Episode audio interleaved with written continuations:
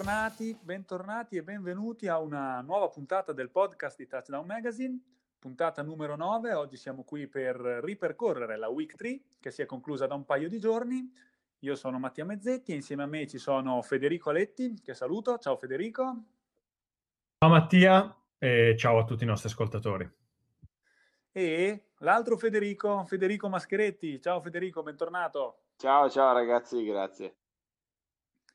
Siamo pronti per andare subito a immergersi nella week 3, ma prima, prima dobbiamo darvi una breaking news.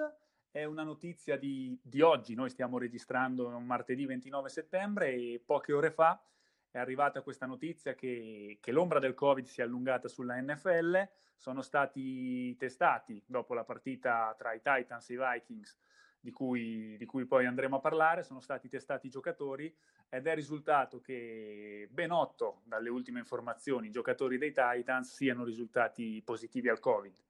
Per tale motivo sia la squadra dei Titans, la franchigia dei Titans, che quella dei Vikings, che al momento non ha, non ha casi positivi all'interno del suo staff, hanno deciso di chiudere i centri di allenamento fino a sabato prossimo di sospendere quindi gli allenamenti e tutte le attività in persona che avevano in, eh, in programma prima delle partite di domenica e a quanto sappiamo però le partite delle due squadre sono confermate per domenica.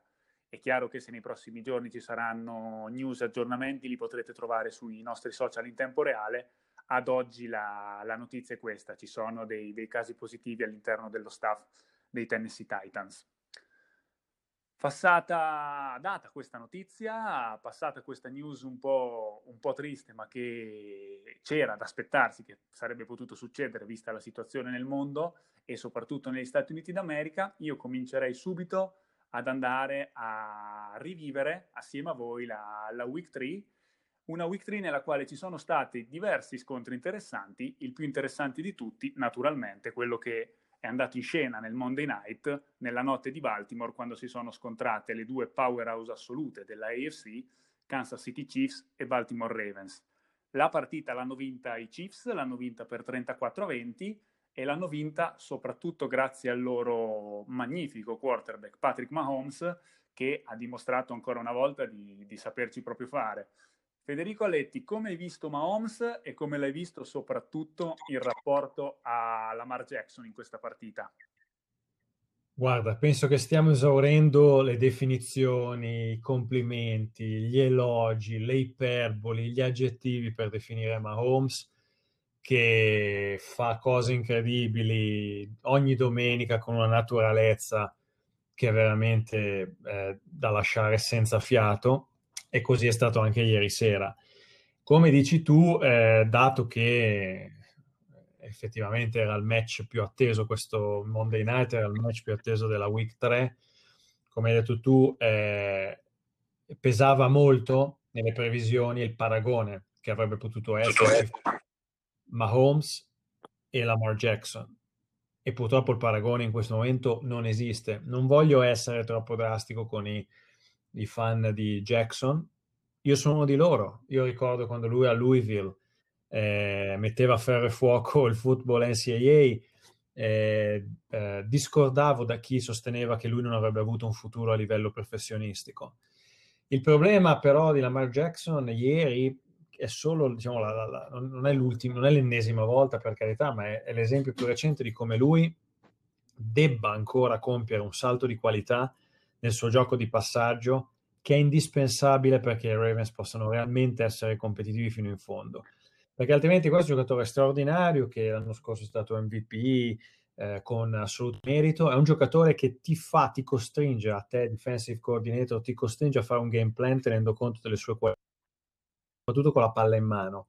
Tuttavia, dopo un po' che tu lo conosci, diventa molto più facile gestirti eh, un piano difensivo se il quarterback avversario non è in grado di farti male col suo braccio. Quando abbiamo un quarterback che finisce la giornata con 97 yards passate, la partita con 97 yards passate va da sé che questa dimensione del suo gioco resti ancora molto limitata all'inizio del suo terzo anno e purtroppo a questo è legato anche il destino dei Ravens. O lui eleva il proprio gioco di passaggio o tutte quelle male che parlano di un running back che gioca in posizione di quarterback eh, alla lunga avranno ragione Quindi questo credo che sia il tema emerso. Non è l'unica ragione della vittoria dei Chiefs o della sconfitta dei Ravens, possiamo vederla dai due punti di vista. Però eh, certamente il confronto in questo momento fra Mahomes e, e, Lamar Jackson, non dico che sia impietoso, ma non è, è impari comunque. E, e quindi i Ravens hanno una struttura di una squadra che è fatta per vincere, che può vincere, Ieri, peraltro, la loro difesa, normalmente molto robusta, è stata messa in grossa crisi da Mahomes e i Chiefs, ma il loro attacco è naturalmente, lo sappiamo, esplosivo come pochi. E I Ravens devono meditare molto perché le loro ultime quattro partite sono state la doloris- dolorosissima sconfitta in casa con i Titans ai playoff in gennaio, due belle vittorie per aprire la stagione 2020 e poi questa sconfitta che è abbastanza che li ridimensiona abbastanza, quindi dovranno riflettere su come eh, limitare i limiti, se mi è consentito il gioco di parole, che in questo momento Lamar Jackson ancora ha nel suo gioco di passaggio. Anche perché, anche perché mh, secondo me non sei stato molto drastico quando dicevi che ancora Lamar Jackson deve crescere, deve provare ad arrivare al livello di Mahomes, perché i due quarterback e le loro relative squadre naturalmente si sono già incontrati tre volte e il risultato dice 3-0 per Mahomes, quindi eh, non, è, non, è, la prima volta insomma che queste due squadre, queste due... Oh. Sì, volevi dire qualcosa? No, io no, io no, io volevo solo concordare con te. Hai detto bene che ricordare la statistica 3-0, ricordare come ho fatto io la partita contro i Titans di playoff, eh, non è girare il coltello nella piaga di chi ti fa il Ravens. Credo che sia la realtà, purtroppo, di un giocatore che ha un grandissimo potenziale. In questo senso, sì, come tu hai detto, non siamo così drastici da bocciarlo in modo definitivo, però a un certo punto l'esame di maturità lo dovrà pur dare se vuole diventare un quarterback di punta, anche perché prima o poi non dimentichiamo, i Ravens dovranno pensare anche loro al nuovo contratto del loro quarterback titolare e l'investimento per essere pesante deve essere giustificato. Assolutamente sì, anche perché sappiamo quali sono le cifre che girano con, con, questo tipo di giocatori in questi anni, quindi bisognerà sicuramente farci una bella pensata. Federico Mascheretti, a te invece volevo chiedere, sempre restando su, su questa partita. La difesa di Baltimore nelle prime due partite ci aveva abituato a prestazioni straordinarie, si parlava forse della, della, più forte difesa della Lega, era una difesa soprattutto che riusciva a segnare tanto, safety, intercetti, ci avevano fatto vedere ottime cose che in questa partita non, non si sono viste. Merito chiaramente anche di Mahomes, come abbiamo già diffusamente detto, e dei suoi cinque touchdown, alcuni dei quali sono degli highlights pazzeschi, penso solo allo shovel pass per il suo uomo di linea, penso al passaggio perfetto per Tyreek Hill e così via. Se Baltimora vuole veramente vincere tutto, vuole anche solo arrivare al Super Bowl, visto che parliamo di due squadre della stessa conference, deve riuscire a batterli questi Chiefs. Al momento non sembra in grado di farlo. Kansas City è ancora la più forte di tutti, AFC e NFC Ah, eh, allora, devo dire che questa è la classica domanda che ogni anno ci, i, tutti i tifosi si pongono, ovviamente non solo in merito a Kansas City, ma a molte squadre che si, che si vedono, eh, diciamo, fare quel salto di qualità che è sempre atteso. Eh, al momento, secondo me, sì, Kansas City è ancora la più forte di tutti per un semplice motivo, ovvero eh, condivido il tuo stesso parere, ovviamente, cioè che la difesa di Baltimore è veramente impressionante, segna veramente tanto e soprattutto fa molta, molta, molta paura sia in qualità di pass rush, sia in, quali- in, qualità di blitz, anche perché ricordiamo che la difesa di, dei Ravens è la squadra che blitza eh, più di tutte e quindi c'è veramente da, da, avere molta paura quando tu sei il quarterback della squadra avversaria che ti trovi davanti questa, linee, questo muro difensivo che ti crolla letteralmente addosso. Però c'è da dire che Kansas City è da considerare la più forte per un semplice motivo, appunto, riprendendo il mio discorso, ovvero riesce a trovare sempre un modo per vincere. Eh, l'abbiamo vista molto in difficoltà Kansas City la, in week 2 eh, contro i Chargers, eh, però sono riusciti a, a, a uscirne, diciamo, ancora imbattuti in overtime. Eh, ieri sera abbiamo visto appunto questa sfida molto molto bella contro tra Mahomes e, e Lamar Jackson e siamo riusciti a vedere comunque che Andy Reid nel suo playbook riesce ancora a mettere in scacco questo giovanissimo uh, quarterback che io perdonatemi ma mi eh, annovero tra i suoi critici, ovvero anche io lo ritengo un running back che lancia ogni tanto. Ieri sera siamo stati appunto, come diceva Federico Aletti, eh, i nostri pensieri sono stati confermati, ovvero 97 passing yards sono veramente, veramente, veramente troppo poche, sono anzi quasi imbarazzanti, os- oserei dire. E bisogna trovare una soluzione a questa cosa, ovvero Jackson purtroppo, eh, per come la vedo io, ha un, ha un, solo esame di maturità, ovvero i big games, i cosiddetti big games, anche perché è inutile dominare un'intera stagione e poi arrivare ai playoff e, come si suol dire in, in inglese, avere quel choke eh, che ti fa andare subito a casa. Poi certo, chiaramente bisogna vedere tanti fattori, però diciamo che con la squadra che si ritrova a Baltimora, con la super, super, super difesa, che nonostante appunto la performance di ieri sera un po' sottotono, io sono sicuro che tornerà a farsi sentire senza, senza tanti dubbi, eh, bisogna veramente implementare il gioco offensivo e l'unica cosa che manca secondo me a, ai Ravens è semplicemente il corpo ricevitori, ovvero eh, Hollywood Brown grandissimo giocatore, velocissimo, in grado di farti quelle giocate da big play sulle deep balls. in, in, due secondi te, te lo, hai perso la marcatura, te lo ritrovi che sta festeggiando nella end zone. Eh, Mark Andrews, ottimo tight end, però non è sui livelli di Kelsey. Infatti, ieri sera ho voluto appunto dare un'occhiata a, questo, a questo, questa sfida nella sfida, diciamo, ovvero tra i tight end, perché comunque Mark Andrews è considerato il terzo miglior tight di tutta la Lega dopo Kelsey e Kittle, quindi diciamo che ha un, ha un livello di, di, considerazione molto molto molto alto.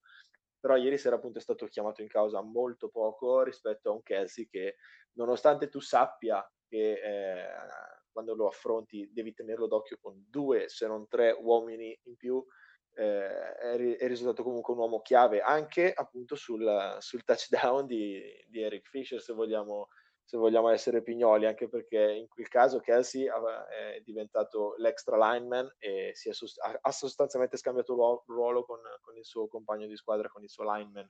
Quindi diciamo che nel momento in cui devi stare attento a Kelsey, Andy Reid ha tirato fuori questo asso dalla manica, l'elemento sorpresa ed è riuscito a tirare fuori un touchdown eh, che in pochi si sarebbero aspettati, diciamo, poi con dei nomi come Sammy Watkins, Nicole Harman, lo stesso Tyreek Hill che anche ieri sera ha dato grandissimo spettacolo.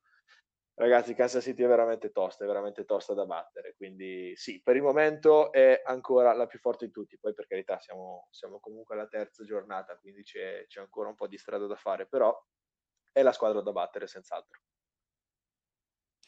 Anche perché nelle prime due settimane non erano pochi i pareri che davano Baltimore sulla carta addirittura superiore a questi Chiefs.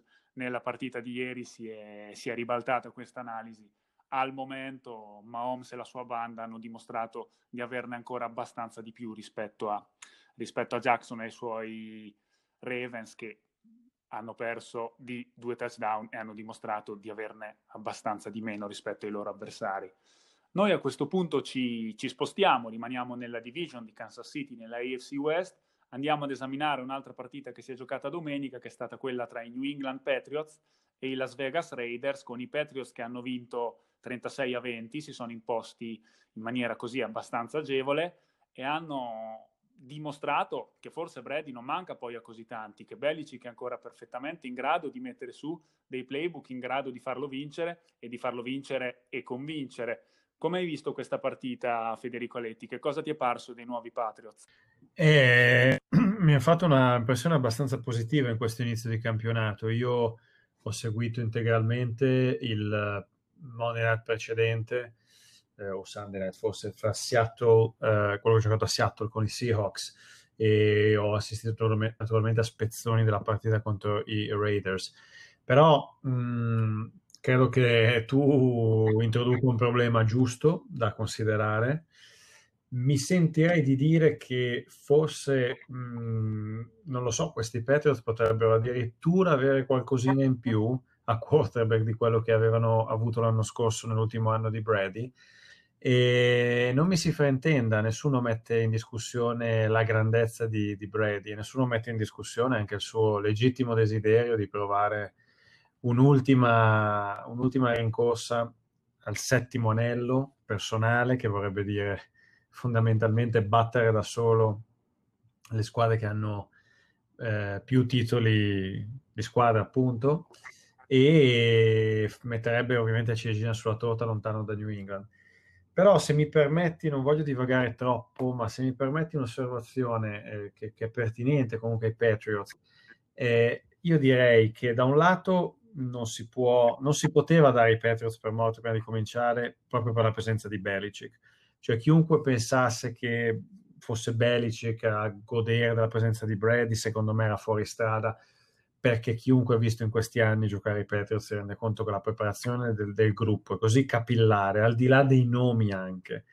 Attenzione, i Patriots non è che abbiano avuto negli anni delle grandissime stelle oltre a Brady, spesso volentieri erano delle squadre molto bilanciate, ma la, vera differenza la faceva spesso e volentieri la preparazione e quella viene dal loro leader tecnico che è eh, Belichick non sto dicendo con questo che Brady dipendesse da Belichick. È chiaro che era un, un match fatto in paradiso, traducendo una, una espressione anglosassone, però eh, nessuno vuole togliere nulla a Brady, ma quando si parla di Patriots, oggi senza Brady, vedere una squadra performare a questi livelli, con un Newton che viene da un periodo lungo di difficoltà fisica, è un, te- è un attestato della grandezza di Belichick.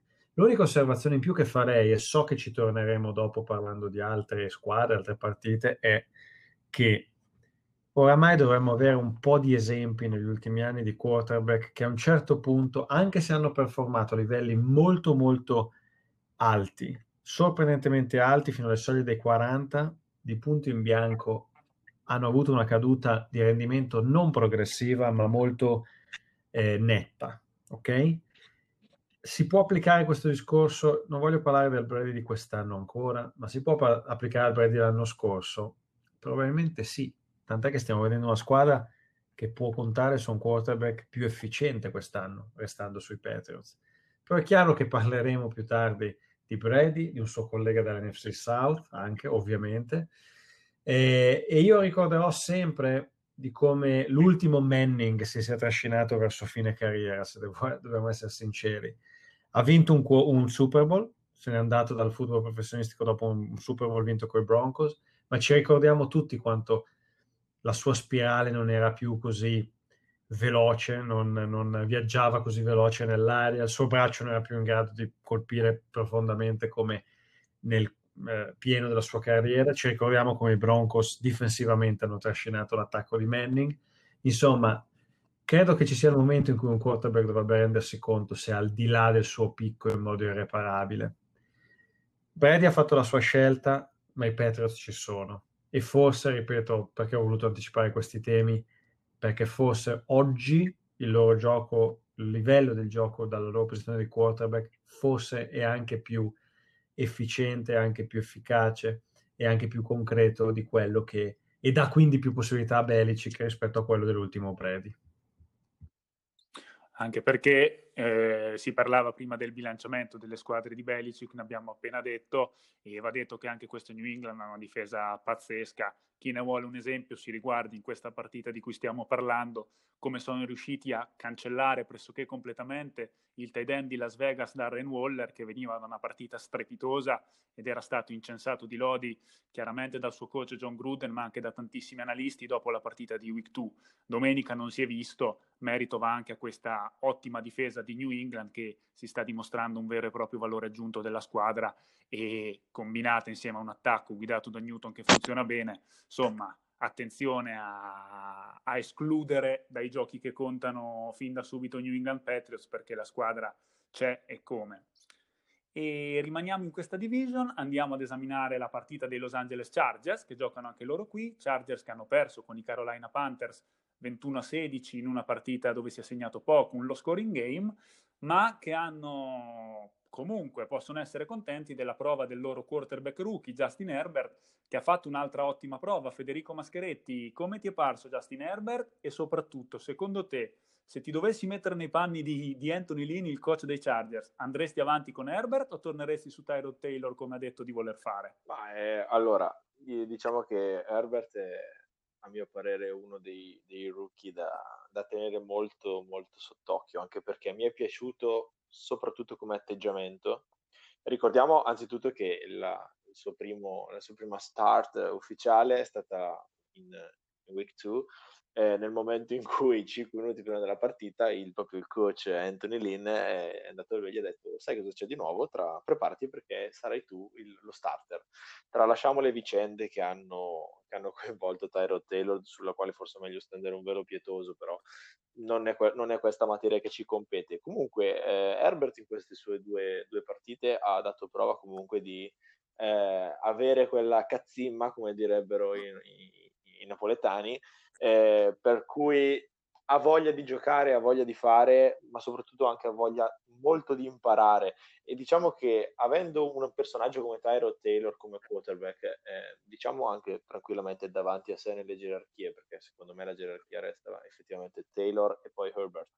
Eh, per altri motivi, soprattutto fisici, appunto, ha dovuto iniziare, eh, ha dovuto diciamo, essere chiamato in causa appunto il rookie quarterback. Eh, comunque Taylor può insegnargli veramente tanto, eh, soprattutto per il fatto che è stato nella sua stessa posizione per molto molto tempo, quindi essere un backup vuol dire fare un lavoro di studio, fare un grandissimo lavoro di comprensione, di visione di gioco da un'altra prospettiva, per poi appunto mettere in pratica in campo tutte quelle nozioni che si possono eh, acquisire da un'altra, da un'altra prospettiva. Eh, vero, è stato comunque un ottimo, un ottimo, giocatore, ha avuto più di 300 yard come lanciate, purtroppo peccato per, per quell'intercetto che eh, è costato probabilmente la, la, partita ai Chargers, anche perché comunque vediamo che eh, i Panthers hanno vinto, ma grazie soprattutto ai, ai 5 field goal eh, eh, calciati da Joe Sly, quindi bisogna far notare che il più lungo è stato appunto da 31 yard, quindi non è che c'è stato eh, questa red zone eh, molto efficace per, per, i Carolina Panthers, che appunto sono orfani di un certo Christian McCaffrey e diciamo che possiamo giustificarli, tra virgolette, però eh, era una partita che era non molto vista, non molto seguita come interesse, salvo per le tifoserie di queste due, di queste due squadre. Però io, vedendo quegli spezzoni che, che mi sono stati concessi, eh, mi è piaciuto molto Herbert, io con- proseguirei a parità di condizioni fisiche ovviamente tra lui e Terro Taylor, proseguirei con lui come starter perché sta promettendo molto molto bene, sta promettendo veramente molto bene e secondo me avrà anche una, una, una buona carriera davanti a sé. Sì, beh, chiaramente il motivo di interesse principale della partita era proprio la prova di Herbert, merito chiaramente anche a Joyce Lai, questo giovane kicker che, che, ne ha segnati 5, ha fatto 15 punti da solo sui, sui 21 della sua squadra. E Christian McCaffrey, la sua assenza non, non, ha fatto troppa differenza contro i Chargers, chissà che nelle prossime partite però questa defezione non costi delle vittorie ai, ai suoi Panthers, lo vedremo naturalmente nelle prossime settimane. Ci manca Denver, ci mancano i Broncos per chiudere questa division. I Denver Broncos che escono sconfitti dalla sfida contro quei Tampa Bay Buccaneers di Tom Brady di cui parlavamo poco fa e che hanno vinto appunto per 28-10, quindi con 18 punti, una prova anche piuttosto convincente, soprattutto più che per il loro attacco con i grandi nomi, Brady, Gronkowski, Mike Evans e via dicendo, per una compattezza difensiva straordinaria che in queste prime tre settimane sta mettendosi proprio in luce e sta facendo quasi pensare che il reparto più forte dalle parti della, della Baia di Tampa sia proprio la defense più che la offense guidata da, da Tom Brady 12. Vedremo se continuerà così nelle prossime settimane. La domanda che voglio fare a Federico Aletti non è tanto su Tampa Bay. Sì, no, più che, sì, altro, no, più che altro è su è su, è su, Denver. Come si può risolvere il problema del quarterback a Denver? I nuovi quarterback che sono arrivati per sostituire Drew Locke non hanno proprio convinto in questa partita. No, decisamente no, ma il discorso è che in realtà Denver l'unica soluzione che ha di fronte è aspettare, aspettare che ritorni, che ritorni Locke perché questi quarterback, come dici tu, non sono assolutamente eh, la soluzione. Il problema di Denver è che è una squadra in cui, rispetto a cui in pre-season c'erano, c'erano delle aspettative. Io credo che in buona parte siano state anche momentaneamente perlomeno ammazzate da, da questa striscia di infortuni che li sta perseguitando in modo abbastanza, abbastanza chiaro. Eh, ovviamente il primo, è inutile dirlo, che è capitato alla vigilia praticamente dell'esordio di regular season è quello di Von Miller, cioè il loro autentico leader, loro, la loro io, mm, diciamo, la farei breve su questo tema, ti dico, è difficile che una stagione partita così male come del resto la scorsa, eh, eh, possa risultare in chissà che cosa in una divisione comunque non semplicissima a causa della presenza dei Chiefs come la FC West. E quindi io non credo che Fangio diciamo, alleni per salvare il suo posto, mi sembrerebbe un'esagerazione anche perché appunto ci sono state tutte queste eh, questi infortuni che hanno penalizzato i Broncos. Credo che si debba aspettare il rientro di Locke e eh, certo a questo punto diciamo non avrà 16 partite intere per essere valutato, ne avrà una dozzina, si spera, minimo una decina e poi si tireranno le somme eventualmente per l'anno 21, però è chiaro che sia lui il quarterback del futuro, su, su cui hanno puntato per il futuro perlomeno John Elway e i suoi collaboratori, e Briscoe o questi, questi journeyman, vengono, vengono chiamati quindi viaggiatori, no? questi sono questi backup che passano di squadra in squadra in squadra, non sono una soluzione di niente, sono delle pezze che vengono messe lì e fanno loro, del loro meglio, eh, però la realtà è questa che si aspetta Drew Locke. Sì, sì, le sue riserve non sono, non sono parse assolutamente all'altezza. Vero è poi che è stato preso la settimana scorsa, prima di questa partita, anche Blake Bortles, che non ha certo lasciato un bel ricordo a Jacksonville, ma chissà che a Denver non possa forse, forse trovare una sorta di tranquillità e felicità e cominciare a riscrivere anche un po' la sua carriera. Glielo auguriamo, staremo a vedere i Broncos come escono da questo tunnel e se ce la faranno prima, prima del ritorno di Drew Locke oppure no.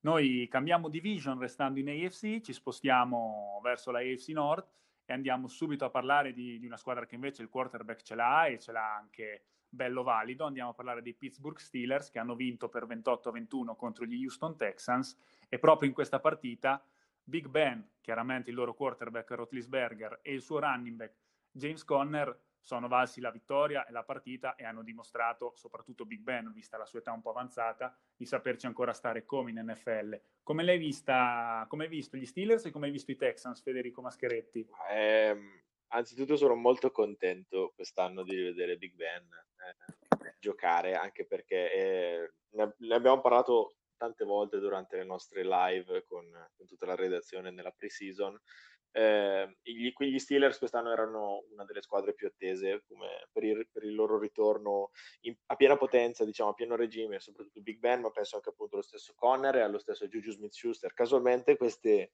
questo trittico è stato protagonista nella vittoria contro, contro, i Texans, anche perché anzitutto complimenti a Big Ben per il record di, di presenze con i suoi Steelers che ha raggiunto Mike Webster, eh, un Hall of Fame eh, di grande rispetto che molti appassionati di football sicuramente conoscono, ex centro dei Pittsburgh Steelers, campioni del mondo, pluripremiati campioni del mondo, e mh, appunto Big Ben che si è presentato contro questi Texans e ha fatto la differenza sì lui, ma anche James Conner che comunque eh, 109 rushing yards, 40 su ricezione, un touchdown, e soprattutto una grandissima, grandissima difesa di Pittsburgh che è riuscita a mettere sotto scacco l'attacco dei Texans che nel secondo tempo praticamente non sono quasi mai stati pervenuti sostanzialmente, anche perché hanno tenuto fermo uno come Deshaun Watson a un massimo di circa poco più, poco più di 50 yard in totale, quindi ragazzi fermare uno come Deshaun Watson è veramente una cosa, una cosa di, di grandissimo livello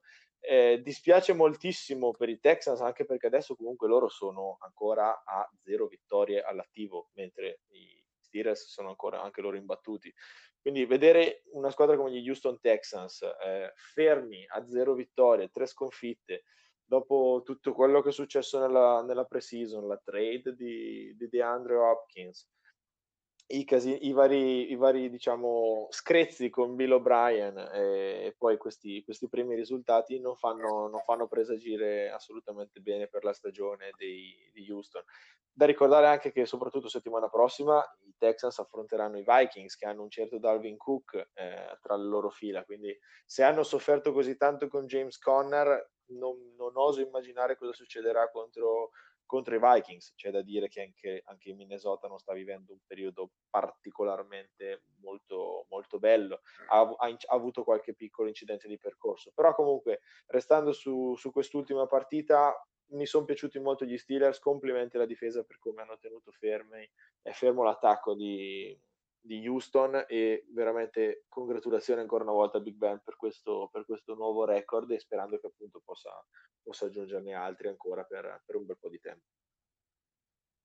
Che se lo merita, visto tutte le difficoltà no, della, scorsa, sì. della scorsa stagione. E beh, sì, tutto, tutto, assolutamente giusto. Volevo solo aggiungere che il problema per Deshaun Watson potrebbe essere probabilmente la sua linea offensiva che non gli sta assolutamente dando una mano. Poi va anche detto che questi Texans hanno avuto un calendario di quelli che non consiglierei a nessuno. Prima giornata Kansas City, seconda giornata Baltimora, terza giornata Pittsburgh e la quarta avranno i Minnesota Vikings in una sfida tra sconfitte 0-3-0-3. Detto ciò, dal momento che la squadra per cui tifo io, i Miami Dolphins, sono i proprietari della prima e della seconda scelta dei Texans in seguito al blockbuster trade della stagione scorsa che mandò Larry Tunsil e Kenny Stills a, ai Texans per un, uh, un riscatto reale di, di, scelte ai pick, più sconfitte prenderanno alla fine della stagione, più alte saranno quelle pick, quindi non posso essere del tutto dispiaciuto per questi Texans, naturalmente auguro loro come tutte le altre squadre il meglio per la stagione, ma se gli dovesse andare male faremo di necessità virtù e, e saremo contenti delle nostre scelte al draft. Cambiamo argomento, cambiamo partita, e se no andiamo a parlare di, di Cleveland, andiamo a parlare dei Cleveland Browns che hanno vinto, hanno trionfato 34-20 contro il Washington Football Team e Cleveland due vittorie consecutive, probabilmente aiutate anche un po' dal calendario in questo caso, visto che ha affrontato prima Cincinnati e poi Washington di fila. Anche qui io però voglio chiedere a Federico Aletti una, una domanda sul quarterback dei, del Washington Football Team, perché Dwayne Haskins mi è sembrato in netta involuzione in quest'ultima partita. Come l'hai visto tu? Oh, molto prematuro arrivare a certe diciamo, conclusioni, è presto, eh, capisco benissimo ovviamente fare una disamina tecnica, notare quali possono essere state ancora una volta, quali, quali possono essere stati ancora una volta i limiti della sua prestazione, però diciamo sul lungo periodo io, o perlomeno sul medio periodo, io credo che una scelta Rivera l'abbia fatta, puntare su Haskins, Comunque il fatto di aver fatto un trade poco costoso eh, per Allen da Carolina, che lui conosceva bene, significa avere un backup di cui si fida. Però è chiaro che anche Allen eh, non è che potrebbe essere, insomma, potrebbe diventare un'opzione, difficilmente potrebbe diventare un'opzione di lungo termine. Quindi io non credo che si debba necessariamente buttare ancora la, per ora la croce addosso a Haskins. E è una squadra i Redskins che, ops, il Washington Football Team, attenzione, che ha, che ha, credo, delle buone qualità difensive, l'attacco è un po' carente e questo ovviamente va anche a influenzare Haskins. Ed è un discorso che varrebbe anche per tanti quarterback giovani, so che non voglio anticipare niente, ma so che ne citeremo anche qualcun altro nel seguito del, di questa puntata eh, è difficile per un quarterback giovane da solo rivoluzionare totalmente il proprio attacco. Eh, io credo che Mahomes, crediamo tutti che Mahomes sia speciale, però è evidente che è, è, è contorniato da armi di primissima efficienza, no? E quindi questo lo ha aiutato. Non, non è che quello che ha a disposizione, per esempio, Haskins. L'unica nota che voglio dire è che eh, per la prima volta in sei anni i Browns hanno un record per il momento superiore al 500, cioè hanno un record vincente, più vittorie che sconfitte.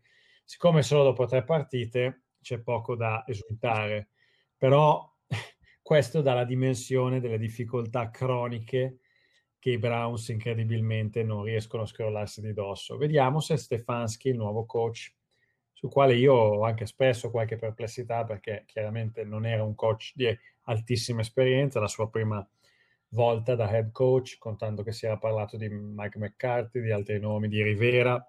È chiaro che questo è un coach che offre meno in termini di esperienza pregressa come capo allenatore, però mi sembra che avere puntato molto sul gioco di corsa, avendo ovviamente a disposizione due, due bestie da tiro come Chubbs e, e Kareem Hunt, eh, non solo sia stata la cosa giusta da fare, eh, sia stato un grande aiuto per Mayfield, al netto degli eventuali mugugni delle due superstar ricevitori, no? del Beckham e, e Landry, ma io credo che Stefanski ha fatto quello che è giusto fare per i Browns. Sta facendo per loro, ha fatto, ha iniziato a fare, sta facendo, meglio dire. Mm. E andiamo allora subito a vederlo, uno di questi quarterback giovani cui si accennava, perché per chiudere la FC North ci manca la partita dei Bengals di Cincinnati, che hanno pareggiato al termine dell'overtime con Philadelphia, una partita che è finita 23 a 23. Poco da dire, Federico Mascheretti, brutta partita e bruttissimo Carson Wentz. Com'è finita in questa, com'è finita in questa situazione Philadelphia? Eh, anzitutto poco da dire perché mi devo trattenere dal dire troppo e troppo male per le orecchie dei nostri ascoltatori, quindi non voglio, non voglio diventare scurrile. Comunque, guarda, anzitutto bisogna fare, i, come direbbe Massimiliano Allegri, anzitutto bisogna fare i complimenti a Joe Burro ehm, che eh, sta mostrando perché merita di essere considerato come la prima scelta assoluta quale è stato l'ultimo draft, ovvero ha avuto un'ottima partita, più di 300 yard passate, due touchdown, nessun intercetto e ehm, ha avuto una, un'ottima connessione con Tyler Boyd che personalmente mi è sempre piaciuto come, come giovane ricevitore, l'avevo visto nella partita di esattamente un anno fa in week one contro, contro Seattle, eh, aveva fatto una partita pazzesca, dei numeri assurdi e comunque nell'ultima partita appunto contro, contro Philadelphia ha registrato 125 receiving yards, quindi non, eh, non cosa da poco diciamo. E, è chiaro che la notizia di giornata per quanto riguarda questa partita è, bisogna andare sul fronte Philadelphia, ovvero Carson Wentz è, è irriconoscibile, ha già lanciato sei intercetti, cosa che eh, non aveva fatto nella, nella, sua giovane carriera, anzi l'anno scorso in totale durante la stagione ne ha, ne ha lanciati sette, quindi adesso siamo soltanto alla terza giornata, fate un po' voi i vostri conti. Eh, mi ha sorpreso Doug Peterson che l'abbiamo, l'abbiamo, visto durante il Super Bowl vinto contro New England che chiamava la famosa Philly Philly e invece adesso non vuole neanche tentare di, di vincere una partita a 40 secondi dalla fine in overtime ma preferisce pareggiare eh, facendo uscire il punting team. Io sono veramente rimasto, rimasto, senza parole, anzitutto perché vedere un pareggio comunque nel football americano è, è una cosa diciamo abbastanza rara, eh, non, non, impossibile ma comunque rara, però vedendo, vedendo, che i pareggi arrivano in questo modo, cioè proprio rinunciando alla partita, dispiace anche perché essendo io come tante altre persone a, a questo mondo un amante di vedere, di vedere giocare il football, non deve essere per forza per forza di cose una partita magnifica, bellissima, ricca di, di emozione, eccetera, eccetera, però comunque vedere, gettare proprio così la spugna per accontentarsi di un pareggio, ovvero il risultato più, più improbabile all'interno di una partita di football, fa, fa veramente male al cuore di, di, sportivo, ecco, mettiamola così. Comunque i, i grossi, ci sono grossi problemi in vista per, per Philadelphia, chissà, magari ci, si potrebbe anche pensare di vedere Jalen Hurts come eh, come quarterback titolare dalla prossima settimana, visto che comunque il rendimento di Wentz è, è abbastanza deludente e la stessa fanbase di Philadelphia non facile, assolutamente una delle più, delle più toste all'interno della Lega, sta reclamando e vuole dei cambiamenti, vuole delle misure prese al più presto possibile. Quindi aspettiamoci di tutto, mettiamola così. Però abbiamo visto un Burrow che è uscito da questo draft, se la sta cavando molto bene. E vedremo se anche Jalen Hurts avrà, avrà la sua occasione. Mm. Beh, sì, Burro si sta sicuramente facendo le ossa anche perché dietro quella linea spesso e volentieri le domeniche lo vediamo prendere tante tante botte dai difensori e quindi ha, si, è, si, è, già ambientato in NFL, ha avuto il suo benvenuto in queste prime partite e la stagione è ancora lunga, chissà che anche Wentz non possa raddrizzare la strada prima possibile, glielo auguriamo. E a proposito della rarità dei pareggi nella NFL, visto che si parlava di Philadelphia, e ho piacere di citare uno dei, dei, più noti quarterback di Philadelphia degli ultimi anni, Donovan McNabb, in una situazione come questa, al termine di un, di un overtime che pareggiò con la sua squadra, intervistato disse ho imparato oggi che nella NFL si possono anche pareggiare le partite, non avevo idea che, tipo, che, che si fosse possibile anche questo tipo di risultato. Ecco, tanto è, tanto è raro il pareggio. Detto questo, cambiamo division, rimaniamo nella AFC e andiamo a Est perché dobbiamo commentare una delle partite probabilmente più divertenti in assoluto di questo turno, Federico Aletti. I Buffalo Bills contro i Los Angeles Rams, una partita che è finita 35 a 32 per Buffalo, ma che è stata una, una montagna russa. Sì, è stata una, assolutamente un continuo cambiamento di inerzie eh, a favore dell'uno e dell'altra squadra, assolutamente imprevedibili nella loro evoluzione. E, ehm, e soprattutto direi Josh Allen che eh, cambia d'abito da Dr. Jekyll a Mr. Hyde, di nuovo Dr. Jekyll, di nuovo Mr. Hyde, varie volte nella stessa partita. Penso che, visto che siamo in tema, giustamente, quarterback giovani, questo qua è un quarterback al terzo anno, e, e insomma è la stessa leva di Lamar Jackson, eh? ma forse possiamo dire che anche lui è un quarterback che ha poco da invidiare a Jackson ed altri quanto ad essere assolutamente entusiasmante il suo, il suo gioco quando le cose eh, fanno, quando, quando cliccano insieme, come si dice, quando le cose si mettono a funzionare. Eh, avevamo visto negli anni scorsi un, un Allen un po' inaccurato, il suo passing game è migliorato molto, ancora a volte, e l'ha mostrato anche in questa sfida contro i Rams, talvolta ancora dei problemi a controllare il braccio, che è uno dei, sicuramente fra i più forti della Lega, e spara, quando spara queste cannonate sul profondo, adesso che ha un corpo di ricevitori di tutto rispetto, guidato da Stefan Diggs in particolare, che ha segnato il suo primo touchdown in, in maglia Bills, domenica contro i Rams, insomma con questo corpo di ricevitori assolutamente temibile, eh, per Josh Allen è una festa scatenare il suo braccio sul profondo e in più quando non ci sono corsie di passaggio lui eh, è pronto a correre la palla. Mi sembra però che sia un po' il, diciamo, il duale di Jackson.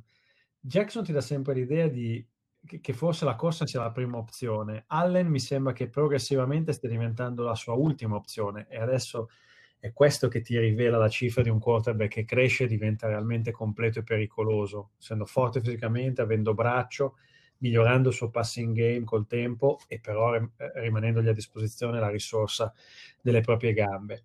Certo è che eh, i Bills per avere una difesa molto forte anche che complementa certamente questo attacco che quest'anno è stato fin qua esplosivo, si sono seduti in maniera preoccupante nel secondo tempo, permettendo ai Rams e da lì poi eh, è partito eh, questo, chiedo scusa, questo, sono partiti questi alti e bassi, queste montagne russe come tu le hai definite, che sono assolutamente eh, state emozionanti, lo seguite fino alla fine, tra l'altro eh, è stato impressionante eh, secondo me, vedere anche le emozioni causate dalle chiamate arbitrali nel, nell'ultimo quarto, da una parte e dall'altra, che hanno sicuramente eh, contribuito in qualche misura a, al risultato finale. Eh, passi di interference, sì, no. Insomma, ne sono successe veramente di tutti i colori.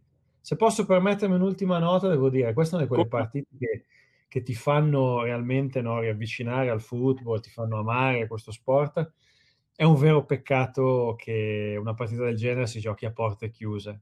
Mm. Perché va bene questo audio farlocco no, delle registrazioni che l'NFL permette di, di, diffondere allo stadio entro un limite di 75 decibel massimo, però immaginate la Bills Mafia prima, durante e dopo questa partita, anche perché questi Bills fanno sul serio. Avranno, come abbiamo detto prima, parlando dei Patriots, avranno, non avranno vita facile, i Patriots non vanno scartati, ma questi Bills in questo momento mi azzarderei a dire dopo il Monday Night che potrebbero essere il concorrente più serio in questo momento sulla strada dei Chiefs nella IFC. Eh?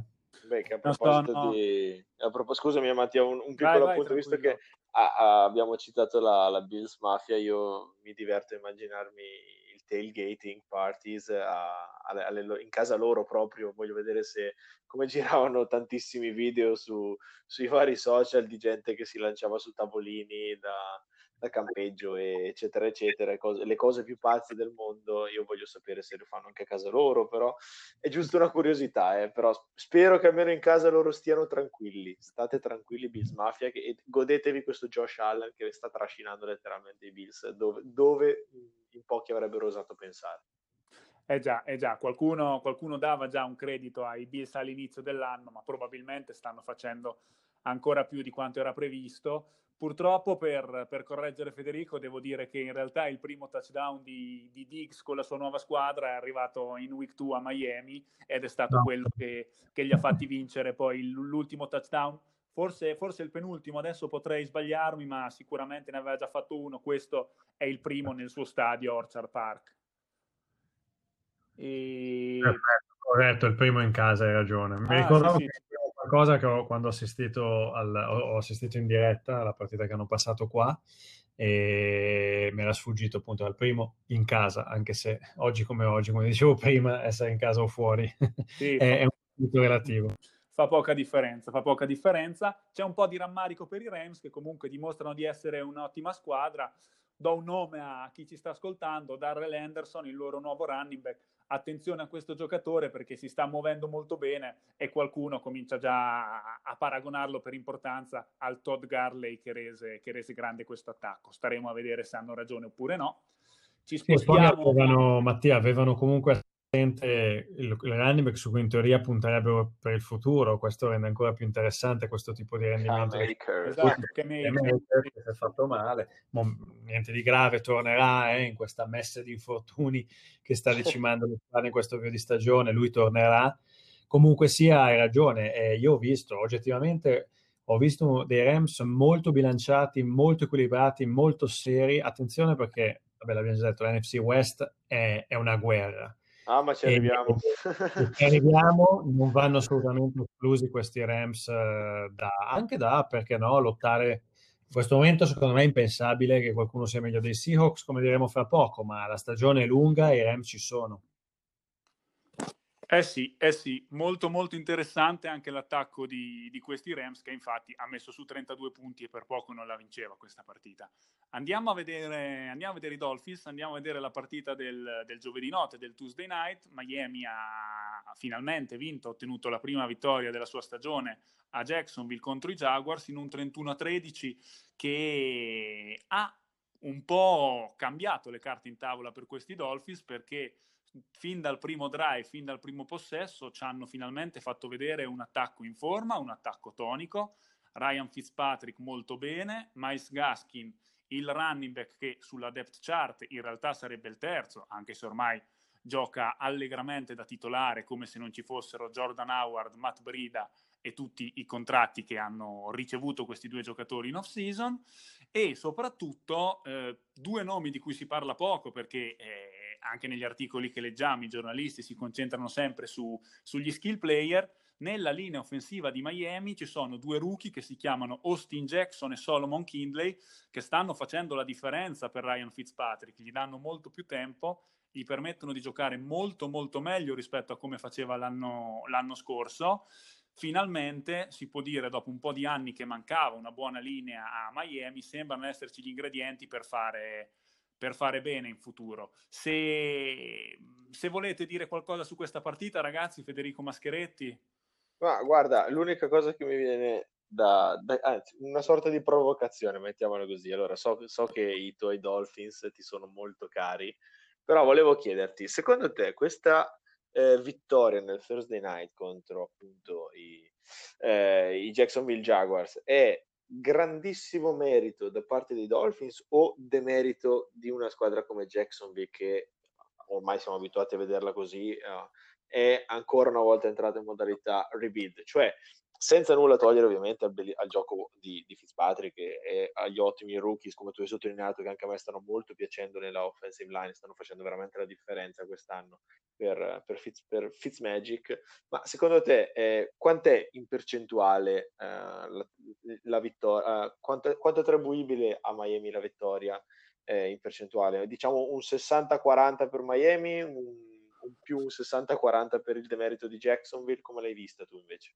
Allora, l'ha vista Miami, l'ha persa Jacksonville, ma io starei, farei un 70-30 per Miami, un 70-30 perché oltre a questi nomi d'attacco va detto anche che, che, a me è piaciuta molto la difesa perché finalmente si è visto Kyle Van Noy, un, un, free agent arrivato in off-season da, dai Patriots, dove arrivano molti dei giocatori che, che, Brian Flores fa venire, perché allenando prima quella difesa li conosce molto bene, che finalmente si è fatto vedere, ha messo sempre, sempre pressione a Garner Minshew, e insieme a lui abbiamo avuto anche quattro sacchi in tutta la partita. Insomma, dopo le prime due uscite stagionali in cui la difesa di Miami, che ricordiamolo, dovrebbe essere una squadra costruita from the backup, quindi dove i, i, nomi grossi si prendono in difesa per poi nel processo di rebuilding arrivare più tardi all'attacco, ha giocato molto bene, quindi sicuramente i Jaguars non hanno messo in campo la migliore prestazione de- della loro ancora giovane stagione, però, però io ri- darei onore al merito di Miami che, che secondo me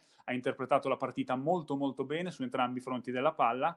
E ricordiamo, faccio ancora un nome prima che, prima che ci spostiamo, Matt Hack, il Panther di Miami, è un ragazzo ancora molto giovane e che tutte le volte che viene chiamato in causa per allontanare la palla dalle zone calde della sua squadra, la mette sempre dentro le 10 yard. È uno dei Panther più efficaci della Lega, se non, statisticamente parlando, il migliore in assoluto. Quindi su tutti e tre i reparti c'è del bel materiale a Miami. È chiaro che poi ci sono ancora molte squadre che sono di livello superiore rispetto a questi Dolphins. Una la vedremo tra pochi giorni, la vedremo domenica quando ci sarà la sfida con Seattle, come io te sappiamo bene Federico, però, però sta, insomma, a me sembra che questo processo di rebuilding stia andando molto molto bene e stia andando molto bene Fitzpatrick, lo voglio sottolineare perché tutte le volte che anche sui nostri social mi si chiede ma quando entra tua, quando vediamo tua Tango Veloa? E io a questo punto dico finché Fitzpatrick è così, si accomodi tranquillamente in panchina Tango Vailoa perché affrettare il suo debutto. No, e... ma guarda, ma certamente io, senza fraintendermi, sono molto contento di vedere questo processo di rebuilding di Miami eh, funzionare anche perché, ripeto, in questa off-season, che poi è stata molto, molto particolare per tutti i motivi che conosciamo anche noi, forse era, essendo stati chiusi in casa, abbiamo seguito con maggiore attenzione questa, questa off-season, tutti i movimenti di free agency, il draft stesso, eccetera, eccetera. Eh, però anche, anche, a me piace veramente tanto questa, questa, nuova versione dei Miami Dolphins, anche perché come avevamo visto la stagione precedente, banalmente ripensando all'emblematico debutto contro i Baltimore Ravens, eh, veniva proprio da dire un'armata brancaleone, cioè della serie come sparare sulla Croce Rossa. Invece quest'anno sto vedendo una sorta di gioco un po' più organizzato, un, affron- come hai detto tu, affrontare la partita in modo de- più deciso, interpretarla al meglio. E per questo che io banalmente, visto che hai anche tu introdotto il discorso, avremo la nostra sfida in casa, tra virgolette, Dolphins Seahawks la, la, la prossima settimana. Eh, io personalmente, poi ne riparleremo dopo quando affronteremo il discorso NFC West, però io personalmente non li sottovaluterei assolutamente questi Dolphins, anche perché, eh, ripeto, sono eh, cresciuti molto, eh, il loro coaching staff è ben preparato e appunto poi abbiamo Ryan Fitzpatrick che ne ha viste di cose di crude nella sua lunghissima esperienza eh, in NFL, quindi bisogna stare attenti. Questi Dolphins possono essere considerati una sorta di mina vagante. Io non me la sento di promuoverli come eh, potenziali candidati ai playoff o vincenti ai playoff, eccetera, eccetera. Devo vedere ancora qualcosa di più per esserne convinto. Però, a prescindere, anche se affrontano squadre più blasonate o sulla carta comunque eh, più forti, io starei attento a darli subito per sconfitti perché bisogna veramente prenderli un pochino coi guanti, mettiamola così. Eh beh, a noi, a noi tifosi sognare non ci costa nulla. Assolutamente. Nonostante, nonostante Seattle sia molto più forte di noi sulla carta, chissà, la partita la devono ancora giocare, non vediamo l'ora che arrivi domenica. E cambiamo argomento, l'ultima, l'ultima squadra di questa division che ci resta da affrontare sono i non proprio belli da vedere New York Jets, sconfitti anche in questa settimana, 36 a 7 contro gli Indianapolis Colts, una partita mai aperta in cui i Jets hanno giocato veramente malino, il risultato parla da solo. Io ho una domanda che, che vuole essere un po' una provocazione, come mi piace farne ogni tanto, per Federico Aletti. Se la stagione finisse oggi, con i New York Jets che hanno, se non la prima, la seconda scelta assoluta, esatto, la seconda mi pare che sia, al prossimo draft, nonostante Sam Darnold al terzo anno tu un pensierino su Trevor Lawrence o Justin Fields lo faresti? Su Trevor Lawrence sì, su Justin Fields dipende. E, e dipenderà anche da, da, chi sarà il nuovo coach. Scusate, non uso il condizionale quando pare evidente a tutti che il destino difficilmente sarà eh, tenete conto che sono usciti, diciamo, dei, dei, dei boatos, dei rumori di corridoio, secondo cui addirittura, il, se non mi sbaglio, i Jets giocano giovedì sera. Eh, ecco. Allora, sembrerebbe addirittura, secondo queste voci di corridoio che si sono diffuse stamattina, che se Gates non batte i Broncos, eh, la proprietà è pronta a rimpiazzarlo, avrebbe già addirittura contattato possibili rimpiazzi più per discorsi di lungo termine, perché ovviamente a stagione in corso eh, si pensa a sostituzioni interne, no? Ma poi è arrivata una smentita semi-ufficiale, però insomma qualcosa in pentola che bolle c'è. Eh, io penso che Lawrence, così come un Burrow, sia un talento che non fare. Su Fields dipende, quindi dipende anche per questo ho menzionato la questione del cambiamento dell'allenatore, dipende anche da chi prenderà in mano i Jets. Eh, diciamo che dovrebbero anche essere bravi al punto da s- riuscire a fare qualcosa, sapere cosa fare con Darnold, perché secondo me è un po' ingeneroso Già, vedete. Mm, sì, più che altro perché ha avuto, cioè vedi la differenza, lui è stato scelto lo stesso anno appunto di, di Lamar Jackson, di Josh Allen eh, e adesso sai, nell'NFC East eh, chi gravita intorno ai Jets dice ecco, i Bills hanno scelto dopo di noi, loro hanno trovato il franchise quarterback, noi no.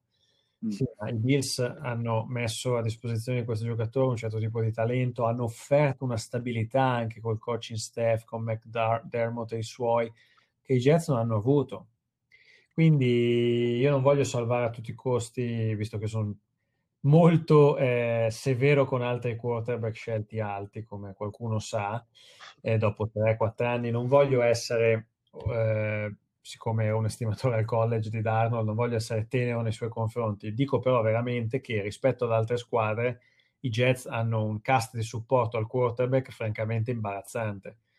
Perché anche la scelta di Le'Veon Bell non è una scelta, diciamo, è chiaro, un giocatore che se torna ai livelli tecnici dei suoi tempi migliori a, Pittsburgh, è chiaro che stiamo parlando di un quarterback assolutamente nella top 3 dell'NFL, se non il migliore, per la versatilità che aveva mostrato nei suoi tempi migliori, no?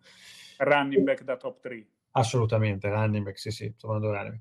E viceversa, se tu vuoi un giocatore che sia una superstar, ma che anche ti porti un bagaglio di esperienza, di leadership, tutto ti puoi aspettare da Bell, che io conosco molto bene per il suo passato anche a Michigan State, meno che questo. E, e secondo me per un quarterback giovane è, è pesante. Se tu hai ricevitori, eh, oddio, non è che loro abbiano delle grandi stelle a ricevitori, a dire il vero, però insomma i ricevitori sono, a prescindere dal loro livello assoluto, sempre delle prime donne che vogliono la palla loro. Poi è un running back che pensa a se stesso, alle sue statistiche, al suo stipendio, ai soldi che ha perso, ai soldi che ha guadagnato, scegliendo di non giocare un anno e via dicendo.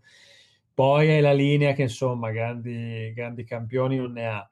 E capite che cioè, poi cade tutto sulle spalle del quarterback. E allora dopo hai voglia no, a avere grandi aspettative per uno che è stato scelto terzo assoluto. Ovvio che ci siano. Però in questo caso qualche attenuante in più rispetto ad altri quarterback scelti alti nel 2017, 18, 19, io ce la metterei se devo essere sincero. Mm. Però sembra un po' il capolinea Gaze, eh, la tua provocazione è giustissima e ti ho dato una risposta 50-50, cioè sì. sono numero uno assoluto, francamente Lawrence non lo lascio passare. Se sono numero due, nell'ipotesi che l'abbiano chiamato al numero uno, e su Fields non lo so, ci sono un po' di cose che comunque mi porterebbero a meditare. Non è detto che Fields sia un upgrade immediato su Darnold. Eh? Mm-hmm. Sì, e poi, e poi, è giusto anche considerare che chiunque vorrà prendere Lawrence, indipendente da quale sarà la squadra, probabilmente avrà bisogno della prima assoluta. Già una seconda assoluta a Las Vegas ad aprile potrebbe non bastare per andare a prendere quel quarterback lì, tanto è, tanto è il talento che sta dimostrando al college. Vedremo e andiamo intanto a chiudere l'AFC. L'ultima partita è quella incriminata per la pandemia. Tennessee-Minnesota 31-30 per i Titans. I Vikings che danno una performance migliore rispetto alle ultime uscite. Kirk Cousins, il loro, o Cousins che dir si voglia, il loro quarterback si riprende un po', gioca meglio, ma alla fine la vince Tennessee e la vince grazie alle gambe di Stephen Goskowski che segna 6 field goal e gli dà la W. Federico Mascheretti, quanto è importante in questa NFL avere un kicker su cui puoi contare sempre.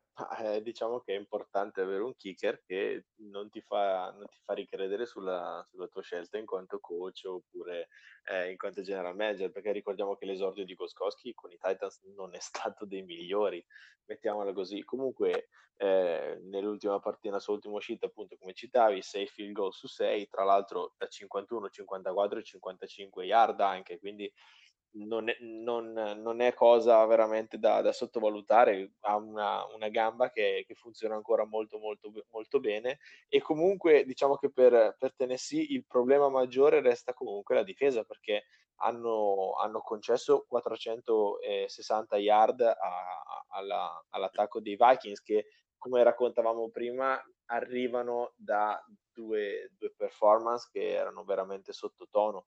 Eh, da notare comunque che una delle statistiche che mi hanno più impressionato, che leggevo tra l'altro prima nel backstage, è stata appunto questa, ovvero che è, Minnesota è la prima squadra nella storia dell'NFL ad avere un giocatore che corre per più di 175 rushing eh, di, di yards eh, un altro giocatore che ne riceve 100, più di 175, entrambi nella stessa partita e hanno perso. Eh, questo vuol dire che c'è, c'è veramente qualcosa che, eh, che, non funziona. funziona soprattutto, esatto, soprattutto per, mi viene da pensare all'ultimissimo drive che che Minnesota ha portato avanti, che si è, si è rivelato in un, in un, flop eh, clamoroso eh, nel momento in cui sembrava che Cousins riuscisse a tirare ancora fuori una comeback all'ultimo secondo e urlarci a tutti you like that, ma non gli è piaciuto molto e quindi sono, sono arrivati molto molto molto corti, 31-30, quindi è un peccato per i Vikings, è veramente un peccato perché secondo me meriterebbero molto di più, eh, anche per il semplice fatto di essere in una division molto molto molto competitiva. Eh, sono contento per i Titans che alla fine comunque eh, sono adesso ancora imbattuti, tre vittorie, zero sconfitte ed è la prima volta dal 2008, quindi qualcosina vuol dire. E ci, sarà, ci saranno molte aspettative su questi Titans, ci saranno molte aspettative soprattutto in chiave playoff perché l'anno scorso li abbiamo visti fare una corsa quasi da underdog e un po' tutti diciamo tifavamo in AFC anche e questi Titans che comunque non ce l'hanno fatta ad arrivare fino in fondo. Però chissà che zitti zitti in sordina riescano ancora a, a passare e a farci vedere qualcosa, qualcosa di inaspettato. Mm, questo lo vedremo e ci spostiamo subito in NFC, cambiamo conference, partiamo anche qui dall'NFC West, la facciamo dalla squadra di Federico Mascheretti, dai Seattle Seahawks che vincono 38-31 contro Dallas in un altro incontro tra attacchi mica male.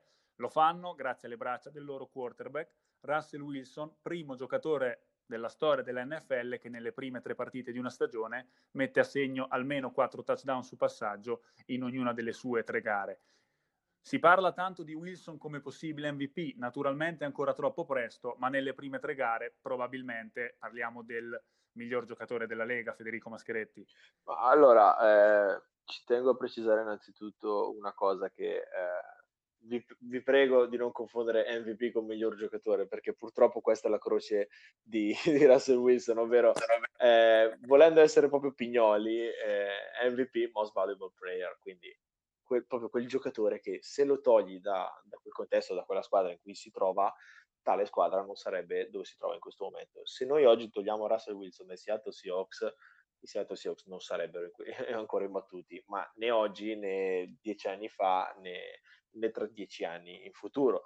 Eh, eh, tralasciamo l'essere pignoli, eh, sono, sono, veramente, in quanto tifoso di Seattle, ma anche come eh, tifoso del, del, dell'NFL in generale, come eh, eh, amante del football, contento di vedere Wilson finalmente potersi esprimere, ovvero c'era questa, questa storia del Let Russ Cook, eh, questo hashtag lanciato dai, dai, tifosi di Seattle prima della, dell'inizio della stagione, dove si imploravano Pete Carroll e Brian Schottenheimer come offensive coordinator di lasciare giocare Russell Wilson, di lasciare la palla nelle sue mani e farlo lanciare, perché restare fe- fissi al gioco di corsa come lo, la scorsa stagione si paga, ma non sempre. E infatti stiamo vedendo questo, questo giocatore straordinario, questo quarterback che sta giocando veramente eh, forse la sua miglior stagione da, da, quando è entrato nella Lega. Possiamo fare qualche paragone magari con, la, con l'anno del Super Bowl, però forse non possiamo esagerare così tanto e uh, ad oggi in tre giornate ha lanciato 14 touchdown, quindi sì, è, detiene questo, questo, record per le prime tre partite e chissà che cosa gli riserva il, il futuro.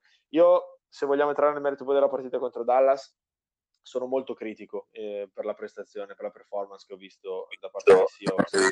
Eh, ne abbiamo discusso anche sul, sul nostro, sull'articolo che avevo pubblicato con Touchdown Magazine. Eh, ho, ho, ricevuto diciamo, molti commenti eh, contrari a quello che pensavo. Mi hanno detto: Ma no, ma non essere così critico nei confronti di Seattle. Abbiamo vinto, è stata una grande partita. Wilson continua a lanciare come un dannato, 5 touchdown anche oggi. E sì, ragazzi, tutto molto bello. Ma quando vedo DK Metcalf che riceve un lancio da 63 yard ed è un walk-off touchdown, cioè nessuno eh, che ti avrebbe disturbato, erano sei punti garantiti e mi fai come Deshaun Jackson nel 2008 che ti fai rubare palle, e, anzi oltre alla beffa, eh, oltre a danno pure la beffa, quindi diventava un touchback quella, quella palla persa e, e, poteva anche costare la partita a Seattle, eh, ricordiamolo perché comunque 31-38 è un touchdown, two point conversion e, e siamo lì. Quindi eh, questo aspetto, innanzitutto la leziosità che non mi è piaciuta, poi Metcalf si è diciamo, eh, fatto perdonare con l'ultimo touchdown di, di giornata per, per, dare a Seattle la, la, guida della partita e l'eventuale vittoria. Non mi è piaciuta la difesa, uh, assolutamente no, è vero, eh, tante, tante, assenze, poi tanti infortuni. Eh. Esatto, esatto, tanti infortuni, ci stavo proprio, proprio, arrivando, specialmente anche Jamal Adams che l'abbiamo visto negli ultimi minuti, l'ultima addizione di questo, di questo roster che era infortunato per un problema muscolare, non dovrebbe essere comunque nulla di serio, però comunque diciamo che tanti infortuni, tante assenze, però eh, il, il, la, la, difesa, la, per come viene coordinata, eh, diciamo che c'è tanto, da, c'è tanto, da, lavorare. I linebacker non possono fare tutto loro, specialmente quando gli metti contro un corpo di ricevitori come quello di Dallas, che forse è il migliore attualmente nella Lega. Eh, hanno lasciato, concesso veramente troppo, anche questa volta più di 400 yard eh, su, di, di, lancio concesse. Eh, sono, co- sono, aspetti da, eh, da migliorare senza, senza alcun dubbio. È anche vero però che nel momento in cui sono stati questi infortuni, chi ha dovuto sostituire i titolari ha deciso la partita. Pensiamo banalmente alla safety Ryan Neal che ha, ha effettuato l'intercetto finale negli ultimi secondi di partita che ha concesso a Seattle la vittoria. Quindi diciamo che è una prestazione sufficiente, eh, una partita al cardiopalma perché è stata comunque una bellissima partita e molto emozionante. America's Game of the Week secondo, secondo Fox avevano ragione, è molto molto bella e vediamo che cosa riserva il futuro per, questo, per questi, questi Seahawks perché possono volare veramente in alto, possono volare in alto se continuano con questa filosofia e specialmente con Russell Wilson che riesce adesso che ha la possibilità di lanciare un Chris Carson con il gioco di corsa che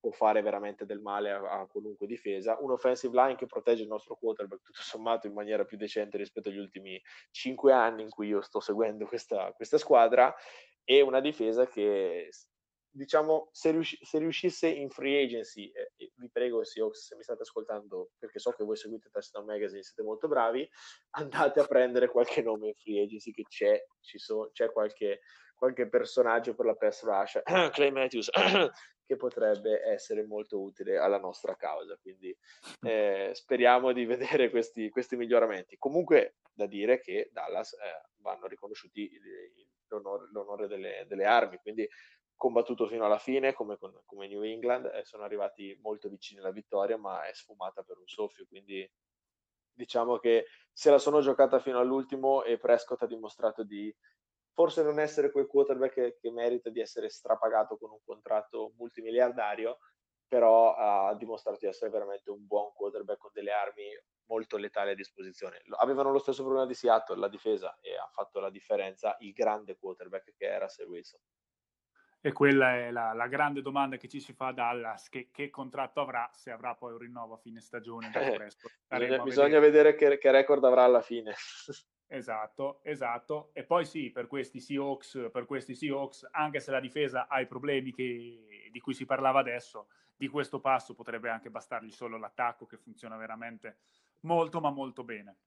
E ci spostiamo, e ci spostiamo perché in questa division giocano anche i 49ers, i vice campioni dell'NFL, che hanno dominato una partita contro i New York Giants, hanno vinto 36 a 9, nonostante siano stati falcidiati dagli infortuni. Nick Mullens, il quarterback che ha rimpiazzato Jimmy Garoppolo, non l'ha fatto, non l'ha fatto rimpiangere, ha giocato abbastanza bene, una partita concreta ed efficace. I Giants hanno le ruote a terra e probabilmente l'infortunio la stagione già finita per Barclay è, è un problema troppo grosso da superare per loro. Io volevo spostarmi subito, andare all'altra partita dell'NFC West, andare a vedere che cosa hanno fatto gli Arizona Cardinals con Federico Aletti, perché nella partita contro i Detroit Lions, una partita in cui Arizona arrivava 2-0 e Detroit arrivava 0-2, hanno vinto proprio i Lions per 26 a 23 e l'hanno fatto nella giornata in cui rientrava forse il loro ricevitore più minaccioso che è Kenny Golladay. Però la, il merito è stato di Golladay o i tre intercetti di Kyler Murray che non ha giocato benissimo hanno deciso la partita a suo sfavore? Uh, più la seconda della prima. Golladay è un ottimo ricevitore, però credo che sicuramente i Cardinals si siano un po' complicati la vita da soli. Comunque i Lions interrompono una striscia di sconfitte che è arrivata a 11 dalla scorsa stagione all'attuale.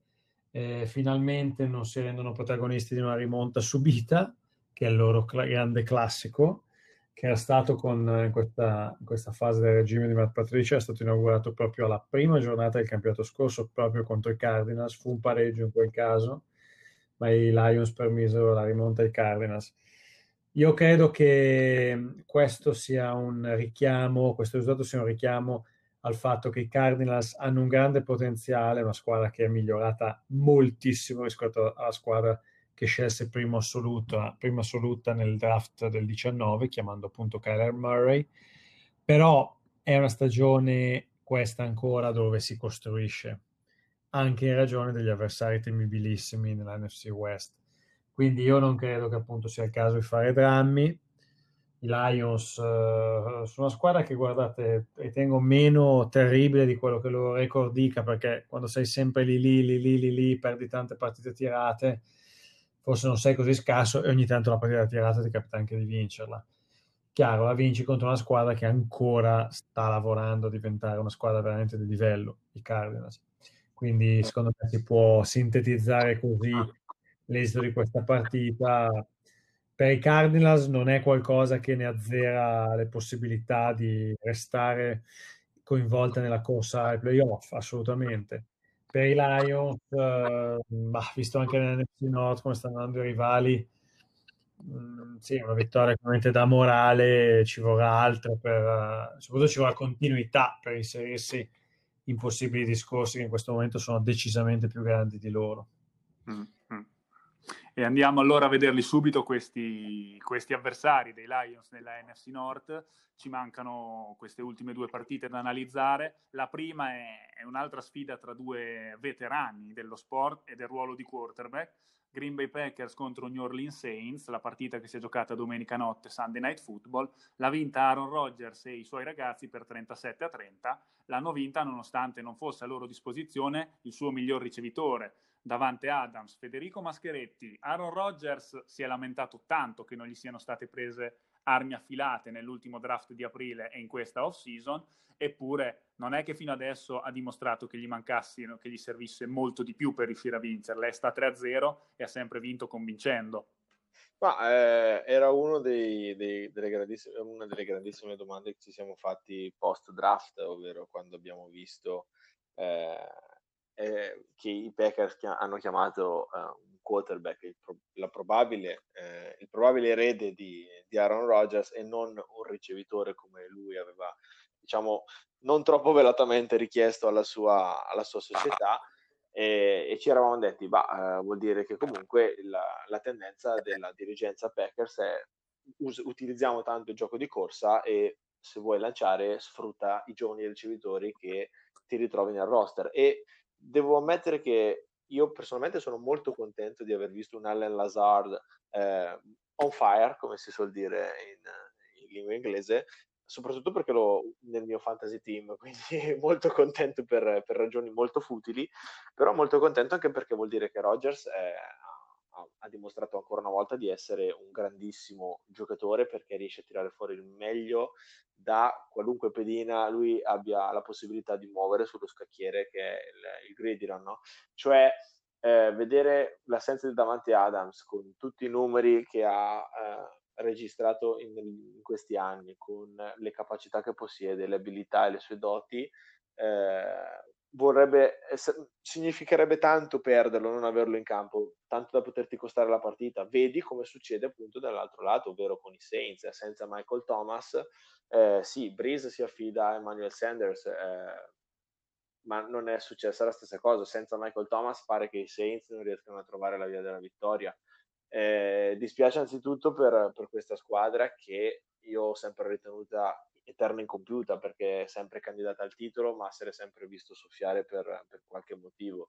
Eh, I Packers invece si dimostrano, si dimostrano, come dire, non incompiuti ma in procinto di completarsi, ovvero eh, li abbiamo visti l'anno scorso, ahimè, contro, contro i Seahawks eh, batterli per poi essere asfaltati contro i San Francisco 49ers letteralmente dal, loro, dal gioco di corsa. Eh, quest'anno sembra che siano ripartiti da dove avevano lasciato tutto, ovvero eh, ripartiamo forte, ripartiamo concentrati, decisi e, e portiamo a casa questo, questo premio finale. E Rogers è sempre più eh, sempre più convinto di riuscire a fare l'impossibile, di, di dimostrare ancora una volta che ha le carte giuste per indossare la, la, cintura di campione, come a lui piace spesso sottolineare nelle partite, nelle partite decisive. Mm. Quindi molto bene, molto bene per i Packers, contentissimo per loro e contentissimo per l'abilità di Rogers di tirare fuori dai vari Lazard, ma anche da Valdez Cantling. Eh, pensavo qualche anno fa, quando era ancora nel roster, a Geronimo Allison, eh, riesce veramente a tirare fuori quelle abilità, quelle doti da eh, ricevitori magari non proprio affermati, ma molto giovani, comunque in grado di farli, far valere le loro, le loro capacità le loro abilità sul campo quando è necessario e soprattutto contro un avversario rinomatissimo, quali erano appunto i New Orleans Saints. Saints che secondo me, nonostante vengano da due sconfitte consecutive, devono ancora stare nel discorso tra le prime squadre della NFC, possono no, dirla loro. Volevo sentire proprio su questo, prima, prima, di farlo parlare della sua squadra, cosa ne pensa Federico Aletti se queste due sconfitte consecutive siano un campanello di allarme per New Orleans, se il, il rientro di Thomas probabilmente già dalla prossima settimana sistemerà le cose e comunque ricordiamoci che rispetto alla sconfitta con Las Vegas i Saints domenica mi sono già sembrati una squadra molto migliore. Tu come li hai visti Federico? Prima risposta sì, cam- non può non essere un campanello d'allarme. Seconda risposta ni, perché torno a quello che avevo introdotto come argomento quando mi avete chiesto dei Patriots, ossia ci sono quarterback che all'improvviso, anche se hanno giocato a livelli altissimi, non hanno mai perso un colpo fino alla soglia dei 40 anni più o meno, incredibilmente da una stagione all'altra hanno una caduta nel loro rendimento molto palese. È il caso di Breeze, per esempio. Eh, quindi non lo so se basterà il eh, ritorno di Michael Thomas a eh, rivedere il Breeze decisivo, come decisivo per esempio in questo periodo è, come ha detto Federico Pocanzi, Rogers.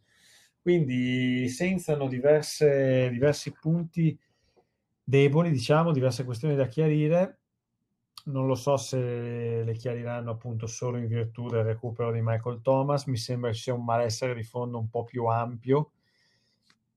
E sai, a volte anche ci sono quegli strascichi emotivi di episodi che hanno caratterizzato no, la storia recente di una squadra. Sappiamo che molte squadre soffrono del Super Bowl hangover eh, gli Atlanta Falcons, visto che ne parleremo fra poco, ancora sono una di queste, per esempio, continuano a subire rimonte che riportano alla mente l'incubo del, del Super Bowl perso contro i Patriot qualche anno fa, no?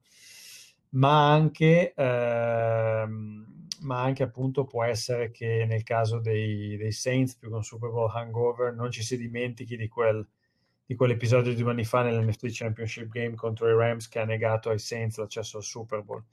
Quindi sembra sempre che siano l'ultima spiaggia con Breeze, l'ultimo tentativo, l'ultima corsa e poi c'è sempre qualche problema. La cosa positiva per loro è che partono uno e due, la stagione è lunga, si tireranno su, penso e presumo, ma ci sono dei problemi evidenti, come anche i Packers hanno dimostrato. E allora andiamoci, andiamoci subito a parlare di questi Atlanta Falcons. Giocano contro i Chicago Bears, sono in vantaggio di 20, 26 a 10 al termine del primo tempo, la partita sembra chiusa e invece poi Matt Nagy cosa fa per motivi che che magari adesso Federico Aletti ci aiuterà a capire, toglie Trubisky, mette Nick Foles, cosa succede? Succede che Chicago riesce a vincere la partita per 30-26, seconda sconfitta quasi inspiegabile consecutiva per i Falcons e Bears che vanno sul 3-0. Sì, parto dai Falcons brevemente. Io credo che ancora dal punto di vista mentale ci siano evidentemente un po' di strascichi, come dicevo poc'anzi, di qualcosa, di un incubo che si fa fatica a, a esorcizzare. Penso anche che prima o poi eh, forse le, le ore di diventino realmente contate perché l'anno scorso dopo un inizio se non mi sbaglio di 1 e 7 comunque un inizio estremamente negativo Arthur Blank il padrone dei Falcons ebbe pazienza lo confermò e i risultati gli diedero anche ragione solo che quell'inerzia della seconda metà di stagione i Falcons si è già dispersa visto questo inizio abbastanza disastroso disastroso anche luce del fatto che al di là del punteggio in sé eh, l'altro ieri, al di là del punteggio in sé, in week 2 a Dallas, i Falcons hanno gettato le ortiche dei vantaggi estremamente confortevoli nell'ultimo quarto. E questa volta si è contro i Bears, contro cui, o riguardo a cui vari commentatori si sono affrettati a dire che questo è il peggiore, la peggiore compagine con un record di 3-0, che avrebbe potuto essere 0-3. Sono d'accordissimo, però è 3-0 quindi si parte da questo presupposto che da un punto di vista dei risultati perlomeno l'inizio è stato positivo. Eh, sì, è una squadra che se mette insieme queste prime tre partite magari ha giocato a alto livello per 5 quarti su 12, no? Eh, cioè gli ultimi due quarti, l'ultimo quarto sia di Detroit alla prima che ad Atlanta, il primo tempo contro i Giants e poi spezzoni vari. Allora io inviterei i critici di professione a riflettere che se, se questa squadra trova continuità e intensità su 60 minuti diventa veramente pericolosa. Adesso io non mi sento assolutamente di celebrare nessuna nuova era perché eh, una rondine non fa primavera, anche se il buongiorno si vede al mattino, se vogliamo eccedere in luoghi comuni associati a modi di dire della lingua italiana, però era inevitabile che si arrivasse al cambio della guardia prima o poi fra Trubisky e Foles. Ecco, Trubisky, per esempio, parlando come facevo prima di giovani quarterback che possono essere stati messi in difficoltà dal loro scasso di supporto piuttosto che no.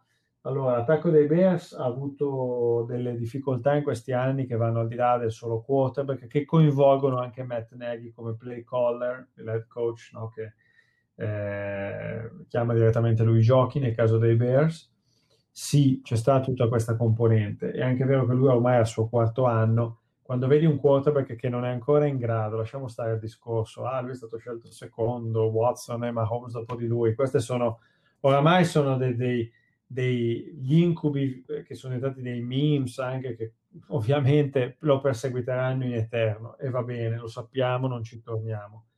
Però quando tu vedi un quarterback che ancora fa fatica a leggere le difese, le coperture, i blitz, prima dello snap, che non fa mai un aggiustamento, non fa mai un audible, e vedi un quarterback che non sarà la seconda venuta di Joe Montana, ma che giocando un quarto e mezzo tutto questo te lo dà, dà la capacità di fare un audible alla linea.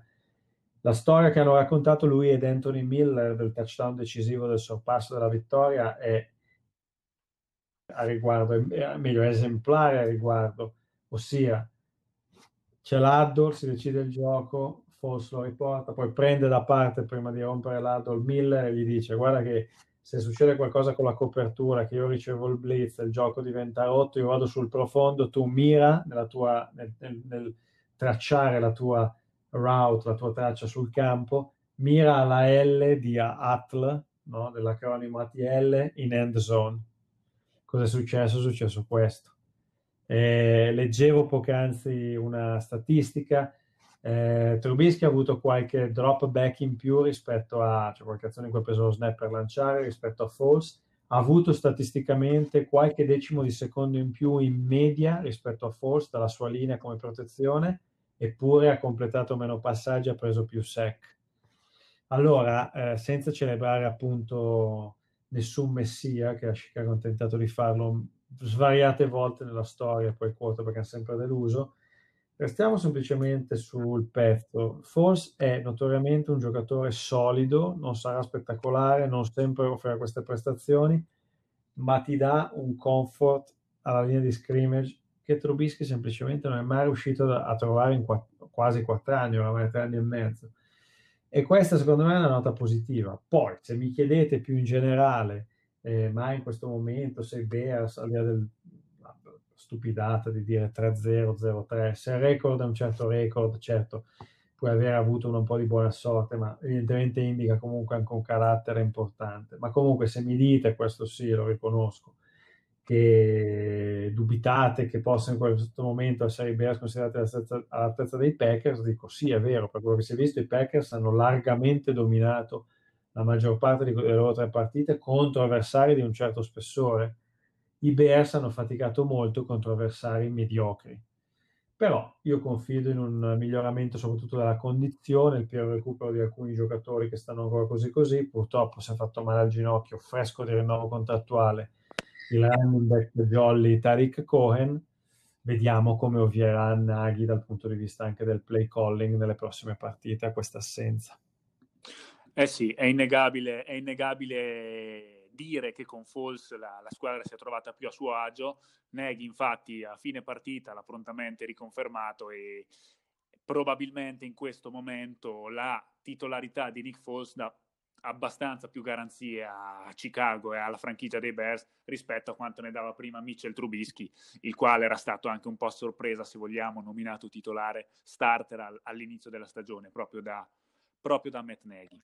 Sai, la realtà però è che loro hanno fatto questo e conosce bene il sistema di perché è lo stesso sistema che usa Peterson a Philadelphia, mm-hmm. eh, che è stato anche un, in un anno, se non mi sbaglio, a roster con i Chiefs, perché tutto ovviamente Nagy, Peterson, tutto discende da Andy Reid.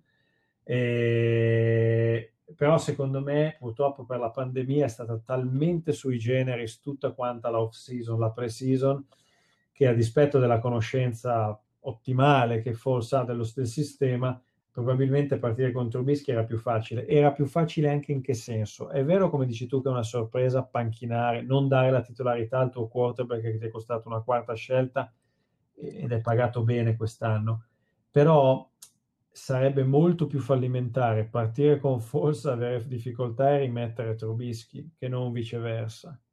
Quindi secondo me sono, sono esistite anche queste considerazioni nella scelta eh, di Neghi non, non, ti sto contestando che abbia avuto un elemento di sorpresa, ma non è una sorpresa così grande, tutto sommato. Eh, mi ha sorpreso che l'abbia tolto così durante il terzo quarto e stavolta la, la, la, il margine che gli ha offerto è stato molto, molto limitato, eh? il margine di errore. Questo sì, però eh, vediamo come va da qui in avanti. Faccio un ultimo appunto. Trubisky si deve mantenere preparato, intanto perché non è detto che la sua carriera sia finita, può riciclarsi come backup di carriera, o può essere uno di quelli, ce ne sono tanti che cambiando aria diventano dei discreti titolari, eh? ma soprattutto dico su questa, diciamo, in tema di questa stagione deve tenersi concentrato, perché purtroppo Falls è un quarterback che anche quando ha avuto la titolarità, quando l'ha guadagnata sul campo, eh, quasi mai avuto la salute a sostenerlo. E quindi mi è difficile pensare a un Force adesso titolare per 13 partite che restano di regular season senza mai avere l'acciacco che, che lo mette fuori. Quindi Trubisky deve dimostrare qualcosa mentalmente adesso, farsi trovare pronto, restare sul pezzo. Mm, mm. Eh sì, sì, anche questa è un'analisi è un'analisi giusta effettivamente che, che, io non avevo considerato prima. Detto questo, noi abbiamo già parlato nel, nel corso nostra, del nostro vasto recap della Week 3 delle squadre di NFC South e di NFC East, che erano le ultime due division che ci mancavano. Abbiamo già analizzato le 16 partite del turno e quindi con questo abbiamo anche fi- finito il tempo della nostra registrazione di oggi, di questo podcast. Io voglio salutare e ringraziare naturalmente i miei compagni di viaggio, Federico Mascheretti. Ciao Federico. Ciao, grazie a voi. Buona serata, buonanotte. e naturalmente Federico Aletti. Ciao Federico, grazie. Grazie a te, grazie Federico, alla prossima. E salutando anche tutti voi che ci ascolterete nel corso di questa settimana, nei prossimi giorni, vi diamo appuntamento alla prossima settimana e vi ricordiamo di insomma, di riconnettervi, ricollegarvi con noi anche nelle prossime puntate di questo, di questo podcast nel corso della stagione. Ciao a tutti, grazie dell'ascolto e buone cose per questa settimana. Ciao ciao!